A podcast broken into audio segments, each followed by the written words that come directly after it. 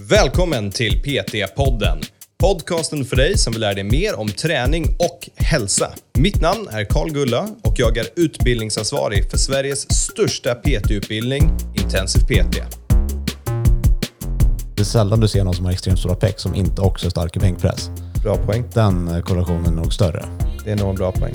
Eh, och det här är vanligt missförstånd att man ser bodybuilders, de är bara uppblåsta, de har stora muskler, de är inte så starka. De är brutalt starka de flesta. En stor liksom, tvärsnittsyta på muskeln kommer generera mer, mer kraft. Så är det. Ja. Sen kanske de inte på ett, eh, liksom ett rep max kan matcha, men det är heller inte det de gör hela tiden. De ligger ju högre. Och medan jämför det med en person som är van att ligga på ett RM så kommer de vara starkare oftast. Så i termer av bänkpress, som vi har nu döpt till uh, kungen av bröstövningar. Varmt välkomna till PT-podden. Det här kommer vara det kortaste introt någonsin för Andreas höll inte käften i vårt avsnitt Allt du behöver veta om bröstträning. Och det är för att det är så mycket att säga. Vi kör igång.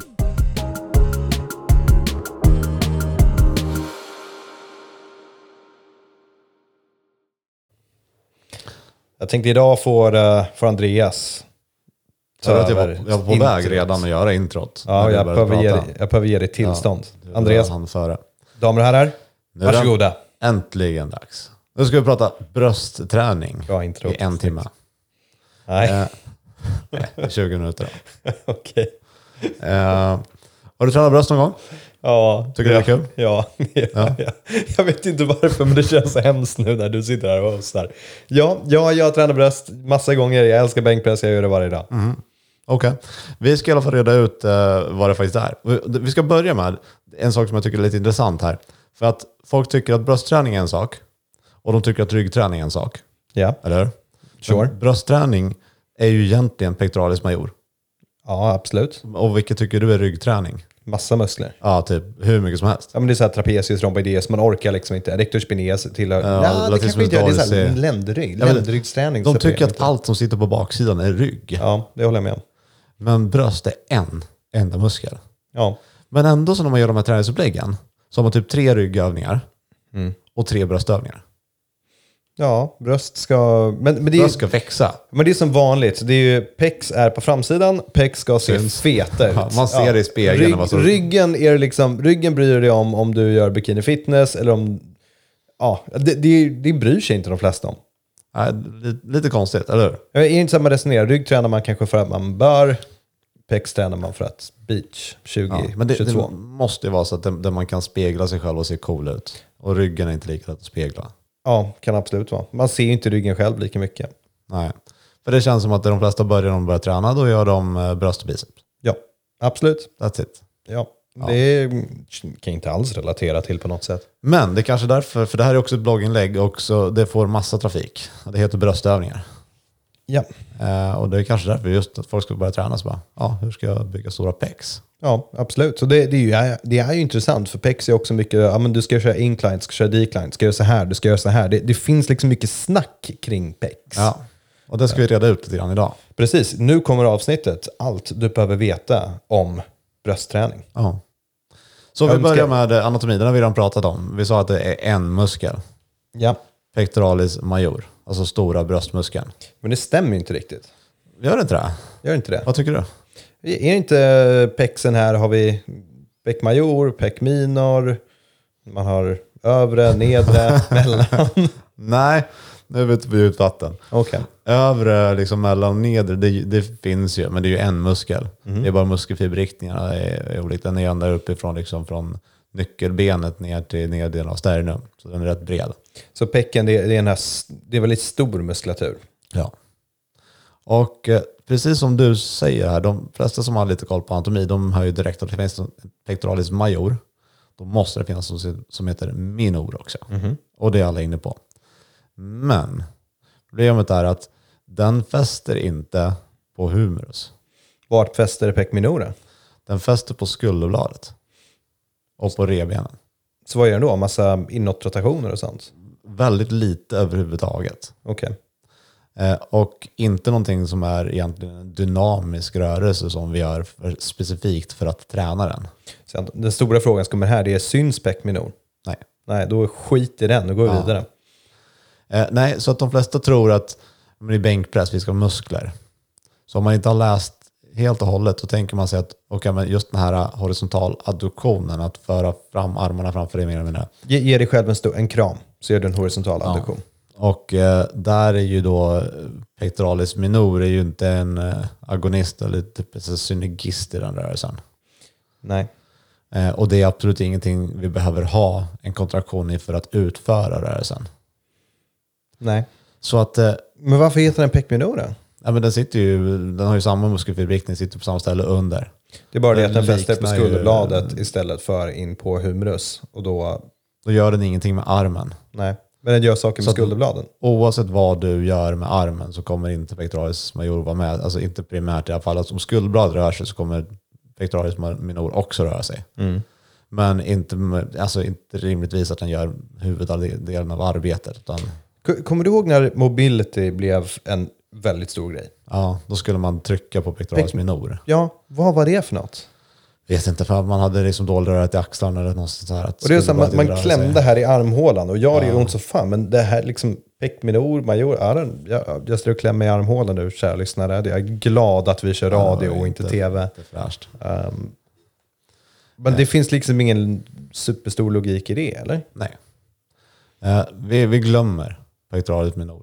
Okej. Den får vara en sån här sekundär muskel som ingen specifikt tränar. För det gör vi faktiskt inte. Vi, vi specifikt tränar inte pectoralis minor. Nej. Den är med och hjälper till med vissa saker, absolut. Det, det är en sån här, ja, inte nödvändigtvis som rotatorkuffen för den roterar och stabiliserar, men den, den är med i något sånt parti liksom. Ja, som inte är relevant för oss. Nej.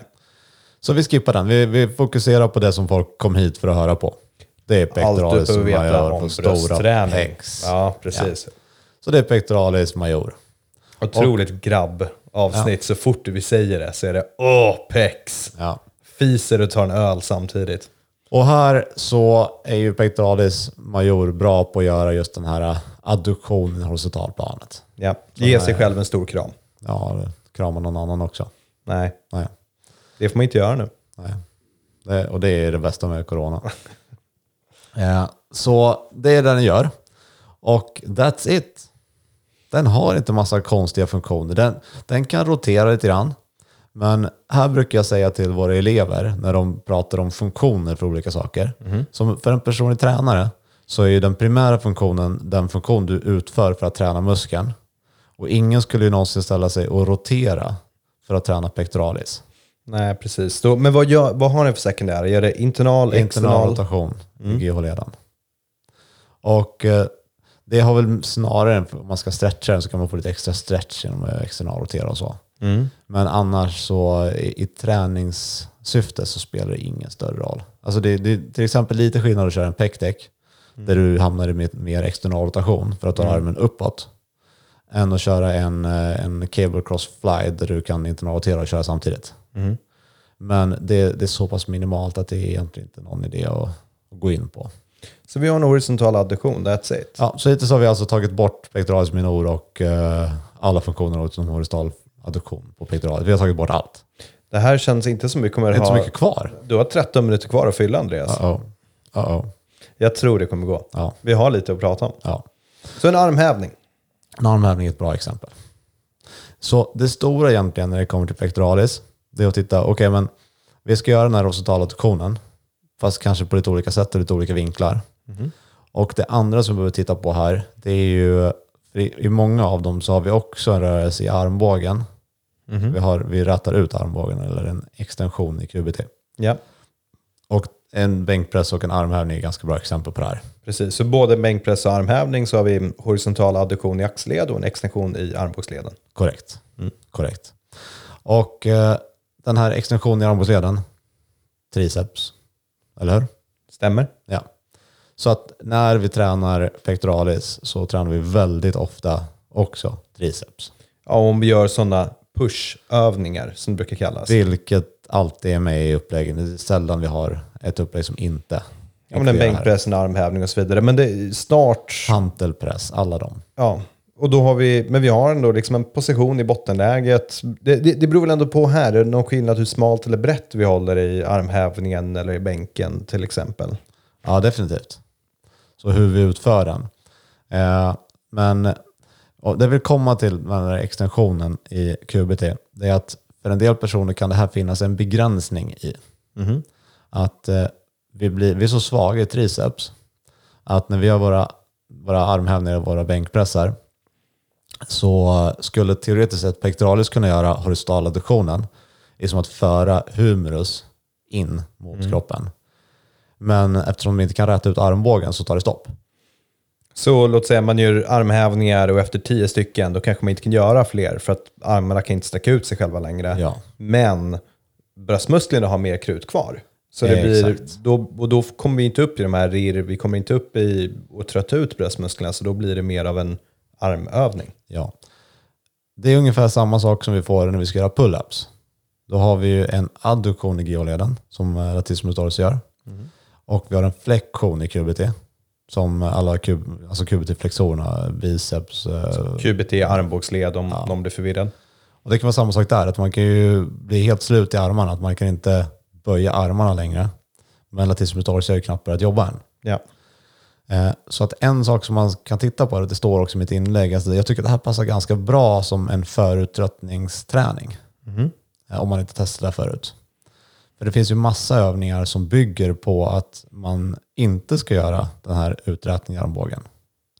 Som, Bröstövningar Ja. är vi tillbaka till. Ja. Mhm. som till exempel eh, flies, hantar eller kabel eller pekdäck i maskin, vad det nu kan vara för någonting. Ja, all, flies är ju kategori av övningar som det bara är att googla om man inte kan det. Och alla sådana typer av övningar. Men det handlar egentligen om att du har raka armar eller lättböjda armar men inte ändra vinkeln. Ja, precis. Eh, så att, och förutsättning i det här fallet då skulle vara att vi gör en massa sådana först, där det är bara horisontal adduktion. Så bara pectoralis i stort sett jobbar, jobbar, jobbar. Den är jättetrött. Så om vi sen går över till bänkpressen så kommer triceps vara helt fräsch. Men eh, pectoralis trött. Ja. Eh, så det här kan vara, jag, jag tycker det här är ett bra exempel på när föruttröttning är eh, okej att använda. Mm, Jag är inte absolut. alltid ett fan av det, men i just det här så kan det vara det. Och i många av de här övningarna behöver man tänka så med sina klienter för att armmuskler är små och underutvecklade på många klienter. Så det kan absolut sätta begränsningar. Eh, en, ännu mer exempel här, de som har väldigt svagt grepp. Om du ska göra dragövningar till exempel. Då kanske de knappt får någon träning av dragövningen för att de inte kan greppa stången. Ja. Det är, en del av ett större problem att du måste ta tag i det här på sikt. Men temporär lösning för att få träning i de muskler som du vill. Absolut. Så är det här vanligt att det är så för nya personer att man verkligen behöver ta det så seriöst? Eller kommer det här med när folk är mer avancerade i sin träning eller är det då det blir lättare? Det här är ingenting som man behöver förutsätta att klienterna inte fixar. Utan I början när personer börjar träna så har de ju så dåligt överhuvudtaget här mind-muscle connection, att rätt muskel ska kontrahera och hjärnan skickar inte signaler rätt och så. Så då kan man köra egentligen vad som helst, det kommer att bli som det blir. Då man vet inte riktigt innan vad som kommer bli trött. Men det här om man, om man lokaliserar att det här blir ett problem, om någon har pectoralis som släpar, så de kanske är starka i bänkpress men har dåligt utvecklad pectoralis muskulatur så ska man börja fundera på, okej jättestora triceps, jättesmå pectoralis. Okej, kanske ligger någonting där. Ja, och om de kanske har ett pectoralis fokus också så Ja. kan man börja med att testa det. Jag antar, skulle det funka att testa det så här och bara köra massa armhävningar tills det säger stopp och sen gå och göra lite horisontala adduktioner på något sätt och se om man har kraft kvar eller inte? Ja, men det, också, ofta så känner ju personen, om man, om man tränar ett tag, så känner man ju om det. Var, var är det liksom det tar stopp? Ja. Och var kommer träningsverken? Man kan ju bredda greppet också lite grann till exempel om man gör arm, armhävningar. Men eh, det där är i alla fall eh, ett sätt att testa, men jag skulle säga att det där är inte standard. Nej. Utan standard i bröstträning är ju att man eh, går i den, den mest liksom, komplexa övningen, tyngsta övningen först. Där du vill ha så mycket energi som möjligt och det är ju bänkpress. Ja. Bänkpress är ju liksom kungen av bröstövningar. Ja, och då, och då frågade jag ju här lite in innan, så sa jag, där får du prata om du vill. Eh, att jag är stark i bänk, betyder det liksom att jag står där och kör 5 gånger 3 eller 3 gånger 3 och sånt? Är, det- är det eh, bra för att träna bröstmusklerna då?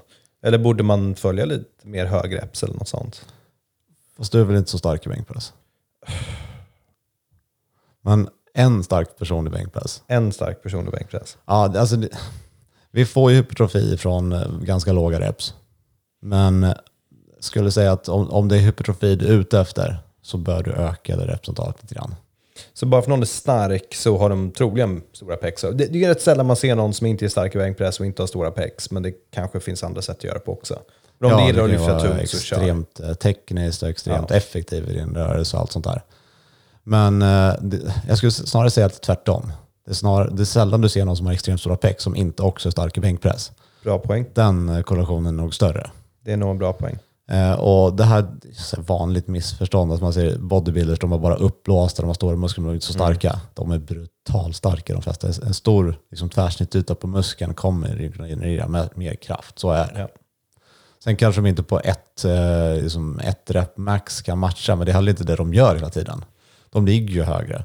Mm. Och medan jämför det med en person som är van att ligga på ett RM så kommer de vara starkare oftast. Så i termer av bänkpress, som vi har nu döpt till eh, kungen av bröstövningar, vad, eh, vad borde man ligga på för rep range om det är hypertrofi vi fokuserar på? Ja, men alltså, säg mellan 8 och 12 någonstans. Det är väl ganska rimligt. Och ligga rätt lågt på RIR, så det ska inte finnas så mycket kvar. Så någon, någon rep, liksom, ett, två rep ska finnas kvar liksom med bra teknik. Och jag antar då, om, och återigen om det är målet, för om vi, nu, nu handlar inte det här om bänkpressen och bröstträning, men är det så att du skapar en jättestor brygga och gör sådana typer av saker, då är det väl ändå kanske inte Dåligt. lika fördelaktigt om du ska göra hypertrofiträning. Exakt. Det är bra för styrka, men är det hypertrofi, då kanske du ska ligga där mer platt och göra Absolut. full range of motion. Absolut. Det är en mycket bra poäng. Det är som, du ska kanske inte styrkelyfta om ditt mål är hypertrofi. Nej. Så bredda Men du kan göra lite båda två också va? Alltså det är, ska vi bara vara tydliga. Det är inte så att det kommer vara dåligt styrkelyfta, men du, du kan göra lite båda två. Ja, det kommer tillbaka till den här specificitetsprincipen. Att vill du bli bra på styrkelyft då ska du förmodligen hålla brett och brygga. Och korta ner range of motion. Eh, Medan eh, är ditt mål profil, ja, men då vill du ju ha så mycket kvalitet som möjligt i varje rep. Och så då ska du hålla liksom normalbrett och eh, trycka nästan ner bröstkorgen så du får long range of motion. Eh, och, och bänkpress, alltså den passar ganska bra för, för här massabyggandet. För att det är nog stabilt för att kunna ta mycket vikt.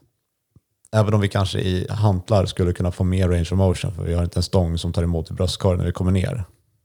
Och, och vi, kan liksom, vi får lite mer flexibilitet där, vi kan förmodligen få lite mer kontraktion i toppläget också. Eh, men just att det är så mycket mer instabilt. Att jämföra liksom, om du, även om du kan bänkpressa 200 kilo så kommer du förmodligen inte kunna hantelpressa 100 kilos hantlar. Nej, precis. Det Det, är liksom svårt bara att få upp för tunga hantlar. Ja. Men så bänkpressen är väldigt enkelt, det är bara att racka av och sen har man pressen där.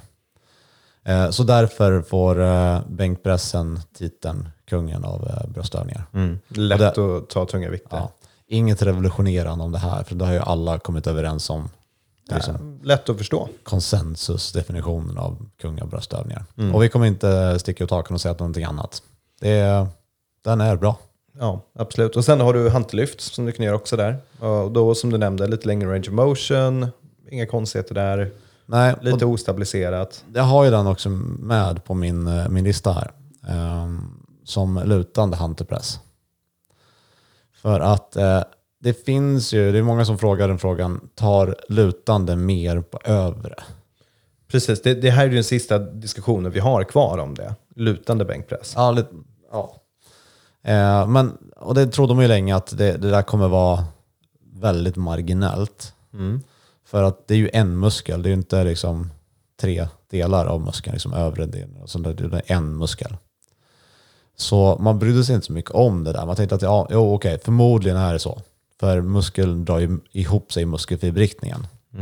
Men kan den hitta hypertrofi lokalt? Men det här har man sett att det, det finns faktiskt eh, att du kommer bygga lite extra övre. Du kommer aktivera alla muskelfiberriktningar, men du kommer specifikt rekrytera mer där. Eh, så att det, det kanske är en bra idé, och speciellt om du vill bygga mer volym i den övre delen av dina pectoralis, att ha med en lutande. Vi ska komma ihåg att ju, ju högre upp vi går, eh, desto mer hamnar vi i frontalplanet. Och eh, sätter vi oss helt upprätt istället, då är det ju 100% i frontalplanet. Då är det inte längre en bröstpress, utan en axelpress. Då sitter du upp och gör liksom en Arnold-press typ. Precis. Eh, och då är det ju inget kvar på pectoralis, utan då är det deltoideus som gör någonting. Så någon typ av riktlinje här är att gå förmodligen inte så mycket högre än 45 grader lutning på din bänk. Eh, så någonstans mellan helt upprätt och helt liggande. Mittemellan där är 45 grader. Ja. Så där eller lägre. Eh, och då, om man vill då ha med en lutande så tycker jag att om man har kört vanliga bänkpressar med stång så kan man köra sina lutande med hantlarna. Då får man lutningen och man får någonting mer. Och så då kan man kanske fokusera på mer på den här mind-muscle connection som vi kallar för att ha kontakt med pectoralis. Så du behöver inte lasta på massa vikt för att gå liksom så tungt som möjligt. Du kan ha lite lättare och fokusera lite mer på kontakt. Så tycker jag att hantlar passar bättre. En smaksak, lite mer variation, lite roligare än att köra liksom en tre ytterligare set bänkpress fast lutande. Ja, jag håller med. Och det finns väl en viss... um, man kanske har mer... Det kan vara lätt att dela upp det så att i bänkpressen då kanske man har lite mer vikt, lite mer linjär progression, det tänket. Medan i hantelpressarna då kanske man går vidare och har lite mer mind-muscle connection. Ja. Fokusera på det. Och vi kommer ju ihåg här också, det är fortfarande en enda muskel vi pratar om. Så det, den behöver inte liksom tungt, tungt, tungt, tungt. Utan den kan få lite tungt, den kan få lite kontakt, den kan få lite annat också. Eh, för teoretiskt skulle ju förmodligen bänkpressen komma väldigt långt, liksom 90% av vägen själv. Så vi skulle nästan inte ens behöva något av det andra. Det här är liksom bara extra fokus. Så det kan vara värt att köra incline då, lite då och då, Ja, för övre pexen. ja. Varför kör folk, kör folk ens decline ibland? Det var rätt vanligt förut. Ja. Och vad, då bara i logiken, ja, men då måste det vara för nedre delen Ja. av pexen. Det är exakt det. Eh, Men jag ser det typ aldrig längre. Jag såg någon göra det på gymmet för någon dag sedan. Mm. Men det är väldigt sällan. Och ofta så behöver ha antingen en specialbänk, Ja. som precis som du kan sätta fast ben i, men det är ingen som har en sån längre. Då höjer du upp liksom en bänk och höjer upp med, sätter du vikter under för att köra. Men det blir inte så bekvämt att ligga Nej, där. det är en väldigt knepig Ja. övning. Och då ofta så att de som gör det ligger i smittmaskinen kanske, så man inte glider ner och får någonting på sig. Och det brukar ju vara liksom just eh, övre som folk vill utveckla mer. Nedre Ja. har jag aldrig hört någon, liksom, ah, men det är det som är det stora Nej. fokuset. Och där finns det ju en press som är mer nedåtgående. Och det är nummer fyra på min lista som är dips. Mm. Då Absolut. pressar vi neråt till motsvarande. Du skulle kunna göra samma sak att du har vinkeln på armarna mer nedåtgående i en cable cross fly också. Ja. Det är också ett betydligt mycket lättare sätt att göra det på. Ja. Eh, Så att eh, mina övningar här, vi har pratat om alla nu. Eh, Etta är bänkpressen, de andra är inte liksom rangordnade riktigt. Men bänkpress nummer ett och där ligger fokuset. Flies i kabeldrag. Ja. Och jag väljer kabeldragen för, om vi tittar på kraftkurvan, alltså hur mycket belastning det är vid respektive tillfälle. Om du ligger ner på en bänk och gör med hantlar, då när du kommer upp nog högt så är det ju typ ingen belastning mot tyngdkraft kvar längre. Medan i kabeln så har du ungefär samma genom hela. Du kommer ha en kraft som försöker dra tillbaka den här kabeln hela vägen. Så att även i toppläget, liksom när du max när händerna slår i varandra så kommer det finnas en kontraktion. ja, Så att jag, jag gillar kabeldrag, eller till och med maskin tycker jag är bra här. absolut. Och det handlar ju igen om att få bort den här rätt ut armbågsgrejen, tricepskontakten. Lutande hantelpress eh, har vi också diskuterat. Och som fyra så kommer dips, men jag har satt ihop den med egentligen alternativt. Och eh, armhävningar med händer i TRX. Ja. För att få det här instabila. Jag tycker att det är kul. Eh, jag tycker att det känns bra. Och eh, det, det blir en helt annan sak. Vi kan inte köra lika tungt, men det är heller inte det som är meningen med en sån övning. Jag tycker det är väldigt bra utlägg. Och jag gratulerar dig för att du lyckades gå 8, 9, 10 minuter till. Så ja, och nu är det 40 minuter kvar av det här passet, men jag har mer att säga. Uff. Eh, men jag, tänkte, lite, lite till kan jag få. Absolut. Absolut. Det, det här är alla de här, den stora guiden om eller allt du behöver veta om. Det är, det är ingen tidsgräns på dem. Det är Ja. bara att köra. Jag tänkte fråga eh, dig hur ett bröstpass kan se ut om du sätter ihop ett bröstpass. Det är det enda du ska träna på den här dagen. Hur skulle du sätta ihop det? Och så, så detaljerat som möjligt. Vilka övningar, hur många set, så många reps, eh, vila, liksom. Sätt ihop det. Jag kommer inleda med bänkpress för jag tycker det är kul. Vad reps och sets? Typ ehm, tre gånger tre. Okej, det var Fem, inte gång, mycket. fem gånger tre. Nej, jag gillar att köra tung bänk. Vi kanske ska ordentlig red, Du har ju... För dig är det så oklart vilken som är vilken. Uh, set och reps, alltid. Alla som säger någonting annat är galningar. De har fel. Ja. Nej, det har de inte. Det, fin- det finns det ingen konsensus, men de är galningar, det kan jag Ja, säga. och det, det är samma för mig. Den första siffran är antalet set och Ja. den andra siffran är reps. Ja. ja men bänkpress typ 5x3, uh, 3x3, någonting sånt. Så jag, om jag väljer så kommer jag aldrig göra mer än tre repetitioner. Sen får de kanske tvinga mig till att göra det. Eh, två minuter vila däremellan, någonting sånt. Um, försöka lyfta kul, försöka sätta nytt max varje pass. Och sen in på Flies har jag tillgång till en smittmaskin, så tycker jag att det är fantastiskt att göra det. Det är en väldigt skön övning, det känns otroligt bra. Det kan du inte göra i smittmaskinen. Förlåt, uh, cable cross menar jag. Nu har det varit en lång dag här. Ehm, 23 minuter lång. Ja, för att det är det enda vi har gjort idag. Ehm, och sen in på, jag, jag hade typ valt dips. Jag gillar dips. Det, Ja. det känns som jag får gratis tricepsträning också. Och jag tycker det är en kul övning. Och det går på något sätt till mitt så basala behov av att tycka att knäböj, marklyft, bänkpress, dips och pull-ups är de enda övningarna du någonsin behöver behöver, i ditt ja. liv. Ja, precis.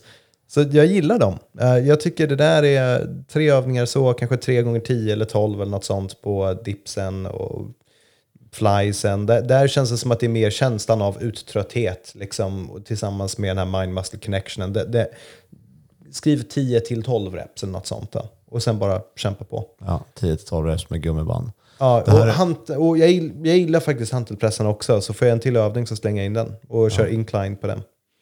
Ja. Det blev ju tyvärr ganska likt mitt pass. Ja, men det är för Men att vad mer finns ja, det? det är så här, det ser ut så. Alltså Ja. det, det är så ett bänkpress är. Ja. Eller bänkpa, blä, bröstpass är. Ja. Mitt fokus har ju snarare varit på, liksom, jag vill bli stark i bänkpressen snarare än hypertrofi. Så jag ligger ganska lågt på reps och jag ligger med extremt mycket vila mellan seten. Ja, du ligger 10 minuter vila mellan sätten. Ja, nästan. Eller, eller igår när vi gjorde knäpass låg du på 20 minuter och spy mellan sätten. Men, eh, men eh, någonstans eh, tre, tre, fyra set, tre reps. Med säkert, jag har skrivit i bloggen, det är fem minuter vila mellan seten. Det är, det är nog möjligt att det är så. Ja, och det behövs nog inte. Nej, men då kan jag ligga rätt nära liksom mitt max. Ja. Då, då återhämtar jag mig. Det tycker jag, jag tycker att det är kul. Därför fortsätter jag göra det. Eh, sen eh, jag är jag ett stort fan av flies och den största anledningen till det är att jag älskar känslan av det där pump. I pexen. Ja, När det bara svider till i slutet. Ja, Och så det- går man därifrån, så lägger man ner dem och så känner man den där känslan efteråt av aj, aj, aj, aj. Ja. Och där kör jag ju många fler reps, så det kanske är liksom 12-15 reps. För den är så här, ska du köra tungt den, liksom, det är ju ingen som får för sig att göra treor, för det blir ju Men det är något så helt svårt. Ja, Det, och det är ju alltså, det är knepigt. Då måste du gunga och ta sats ja, först. Det, det, det ens komma i position är ju svårt. Nej, så det är ingen liksom, tung övning. Jag har skrivit lutande hantelpressar. Eh, och det här är baserat på att jag känner till att tid, jag brukar ofta vara stressad i gymmet. Men Mm. när jag har tiden så brukar jag köra, och då, då mitt emellan, typ tre set, eh, åtta reps eh, med kontakt. Och sen om det finns en dipställning så vill jag väldigt gärna köra dips. ja. Och då lägger jag upp tre gånger max. Viktade dips gillar jag. Ja. In, Ja. Vanliga dips på hög volym tycker jag är ganska segt. Men Ja. just viktade dips tycker jag känns super. Ja. Ja, Jag, jag kör faktiskt oviktat och försöker maxa för att då, då får man, eller jag får känslan av att nu har jag tagit ut det som fanns kvar. That's Äh, it. För mig, för mig, viktade dips ser coolt ut. Man känner sig cool när man gör den. Ja, kanske det. Ja, jag tycker det. Ja, nej, det var ju ingen jättevariation i passen där, men det där är väl ett standardpass Mm. för oss båda. Eh, och för de flesta som tränar. Det är inget konstigt där. Det ska inte vara mer än så här, det kan absolut vara mindre. Ja, Men eh, nej, Sånt inte, räcker. inte mycket mer volym än så. och eh, varför är det så här med bänkpress? Både du och jag är överens om att bänkpress är typ vår favoritövning att göra på gymmet. Ja, Ja, varför är det så här? När vi är 3, 4, 5 då är det jättekul. Men om jag säger Andreas, idag ska vi göra 3 gånger 15 jag tänker bänkpress. inte göra det. då är det inte lika kul. Då är det inte favoritövningen. Då går det Nej. direkt ner, längst ner på kategorin. Men jag tror att det är att det är så tungt. Det är det som är skönt. Ja, jag tror också det. Man känner, man känner sig stark. Och vi kan låta det vara med det. Det är nice att känna sig stark. Ja. Säg det inte. Jag ser dina ögon hur han vill... Djävulen börjar sticka fram nu. Det ger det här en månad. Sen tror jag nog att... Jag tror nog jag bänkar mer än dig nu så som din fysik går. Tyvärr säkert sant. Ja, jag tror att det är faktiskt sant. Kära lyssnare, vi behöver ge Andreas träningsmotivation. Jag vill att ni alla skriver till honom och mejlar honom. Hans mejlar håller du på att avsluta det här nu? intensivpt.se och säger tjockis kom igång. Jag är inte klar än. Okej då, vi tar det nästa gång. Hade du någonting mer? Jag tänkte gå in på när, när liksom, är det här ett eget pass? Hur kombinerar man, vilka muskler man kör tillsammans med här, passar det här för push-pull kanske? Men vi skippar allt sånt. Vi gör en cliffhanger av det. Allt du vill veta om bröstträning del 2 är på väg. Tills dess, mejla Andreas, se åt honom börja träna. Säg Karl kan inte vara starkare än dig, vad håller du på med? Vi hörs nästa gång. Ha det bra.